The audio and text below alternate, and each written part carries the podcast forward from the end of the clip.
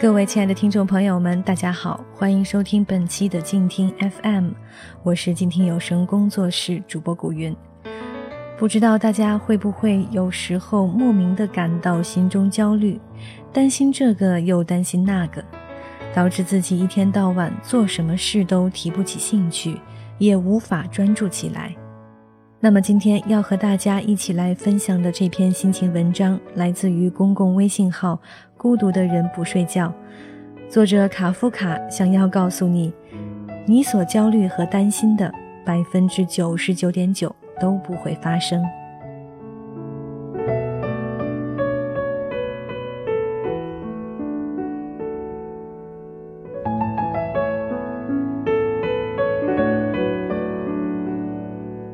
不知道为什么，最近总是感到有些莫名的焦虑，担心一些不好的事情发生，而上网查了查，更加焦虑了。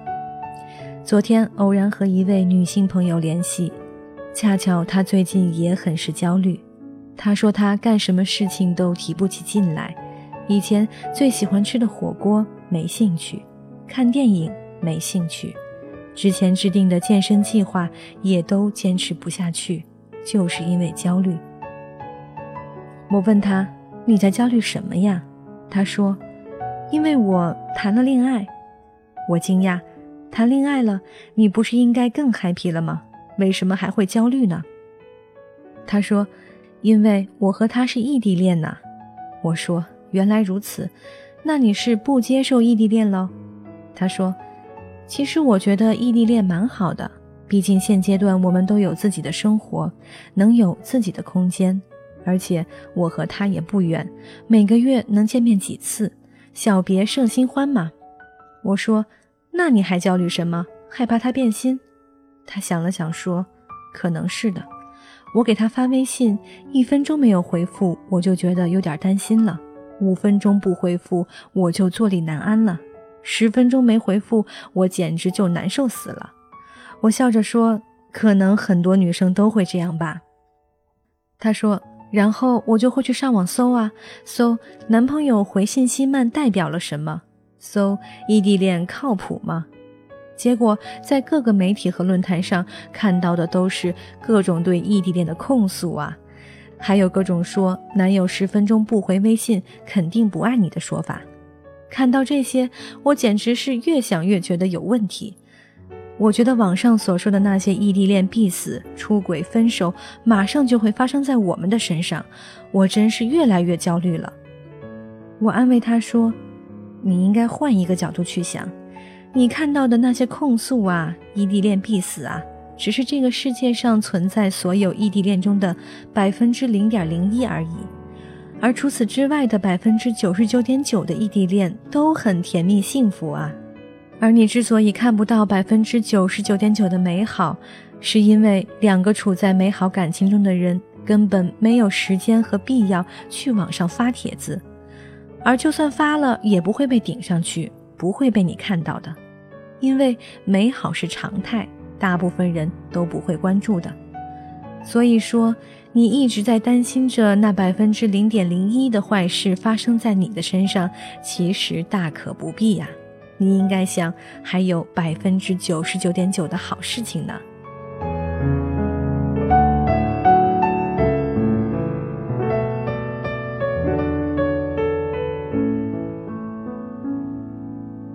确实是如此，这是一个媒体讯息的世界，也是一个焦虑的世界。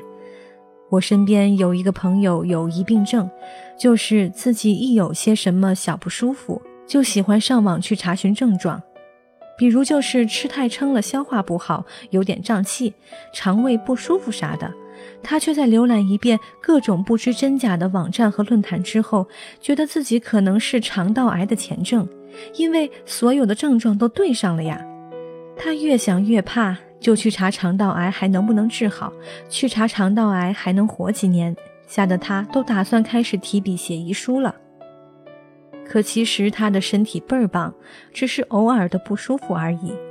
他的焦虑是因为看到了互联网上的讯息，全部都在传递一个可怕的警告：你很有可能就是得了癌症，还附带了很多例子，比如谁谁谁才二十出头，以为自己是普通的不舒服，结果一检查癌症晚期了；还有谁谁谁平时身体可棒了，结果一检查就只剩三个月了。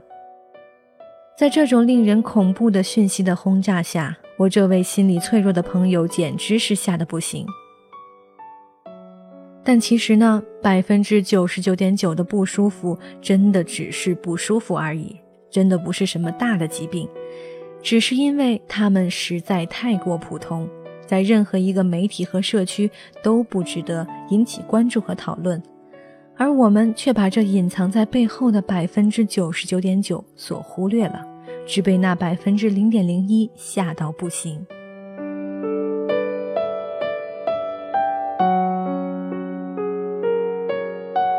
传播学的老祖宗麦克卢汉说：“媒介是人的延伸，在我们生活的世界里，电视、互联网、微信、微博等，代表了我们的眼睛和大脑，让我们误以为我们在互联网上所看到的一切就是世界的真相。”在新闻界还有一句老话，叫做“狗咬人不是新闻，人咬狗才是新闻”。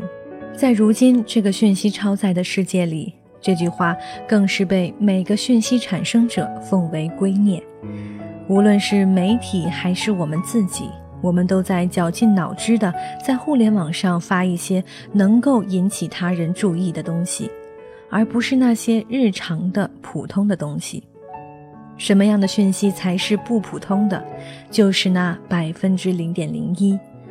而这百分之零点零一，恰恰是让大多数人焦虑的。之前有媒体报道说，北大毕业生找不到工作，回家卖猪肉，结果就导致了所有大学生们的焦虑。天哪，北大的学生都找不到工作了，我该怎么办？我毕业了，岂不是要喝西北风了？可是北大又有几个人是毕业后找不到工作卖猪肉呢？哪怕你在互联网各个媒体上都随处可见这样的报道，但找不到工作的北大毕业生仍然只是北大所有毕业生的百分之零点零一吧？或许是百分之零点零零一。这是什么心理呢？其实就是幸存者偏差。传播学中还有两个概念，一个是守门人理论。也就是你在任何的媒体上看到的讯息，都是经过筛选审核的，哪怕是微信公共号、微信朋友圈和微博这样的自媒体，也是有很严格的筛选审核。这种审核也许不一定来自部门和机构，而且大多数的情况下，所审核的也不是内容是否违法、是否敏感，而是这些内容是否属于。那百分之零点零一，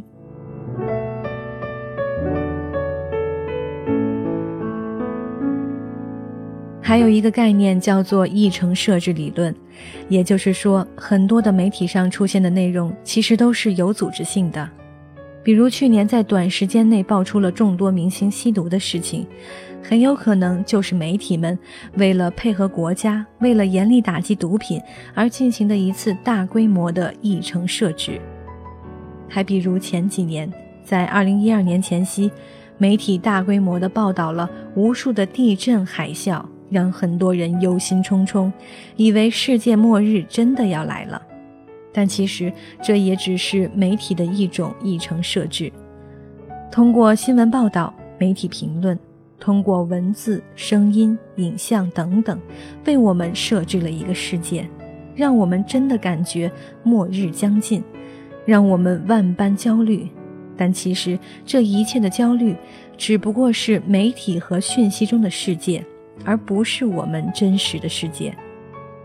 真实的世界依旧在平静的、缓慢的、普通的运行。而这世界上的百分之九十九点九的人们所过的生活，普通而宁静，无需忧虑。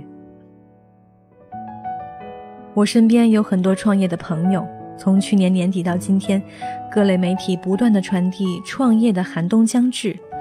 我的这些朋友们每一天都在焦虑之中，生怕第二天醒来公司就破产了。但在这一年中，我身边的朋友们的创业项目好像并没有哪一个倒闭破产的，很多人反而是拿到了更多的融资，开拓了更大的市场。我问其中的一个朋友：“现在到处还在传资本寒冬，你还焦虑吗？”他说：“现在不焦虑了。”我问：“为什么？你不怕吗？”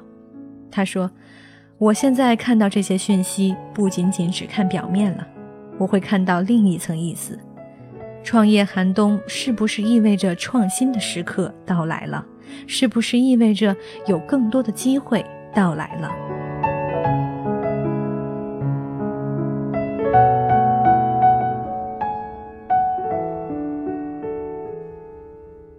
前几天看了一期逻辑思维，在那一期节目中，罗胖也讲到了这个问题。我们的世界其实不是一个非黑即白的世界，而是一个概率的世界。我们常常会焦虑、会迷茫，是因为我们所看到的讯息只是那些低概率的讯息，而那些高概率的事情，我们却根本看不到，哪怕我们正处在其中。比如，作为一个三十六线写手的我，经常在我的朋友圈里看到各种的。教你三个月十万粉丝，自媒体写手如何年入百万，如何一篇文章涨粉二十万的文章。很多新手看得多了，以为做公众号这么容易，轻轻松松就能成为大牛，回家躺着赚钱。但他们却没有看到，这只是两千万公众号中的百分之零点零一而已。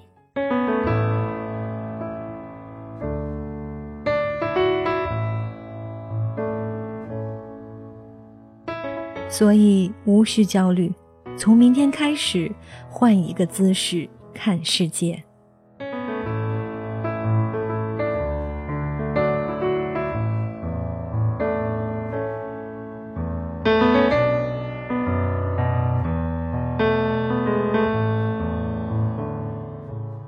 那么，听了作者卡夫卡对于焦虑和担心的看法，现在的你又如何看待这件事情呢？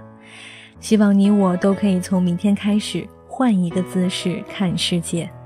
好了，今天的节目就到这里了。我是静听有声工作室主播古云。如果你喜欢我的节目，可以在新浪微博当中关注 A N N 糖水的云儿，或者关注我的个人公共微信号静听书屋。想要关注作者卡夫卡，欢迎关注公共微信号孤独的人不睡觉。感谢您的收听，让我们下期再见。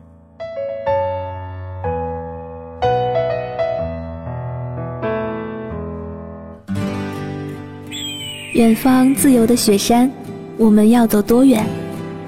在沸腾的世界中，哪里有长满苔藓的清泉？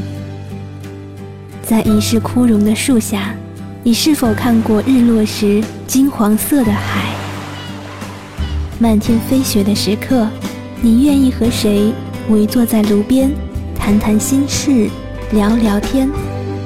公众账号搜索“静听有声工作室”，很期待在那里和你相遇。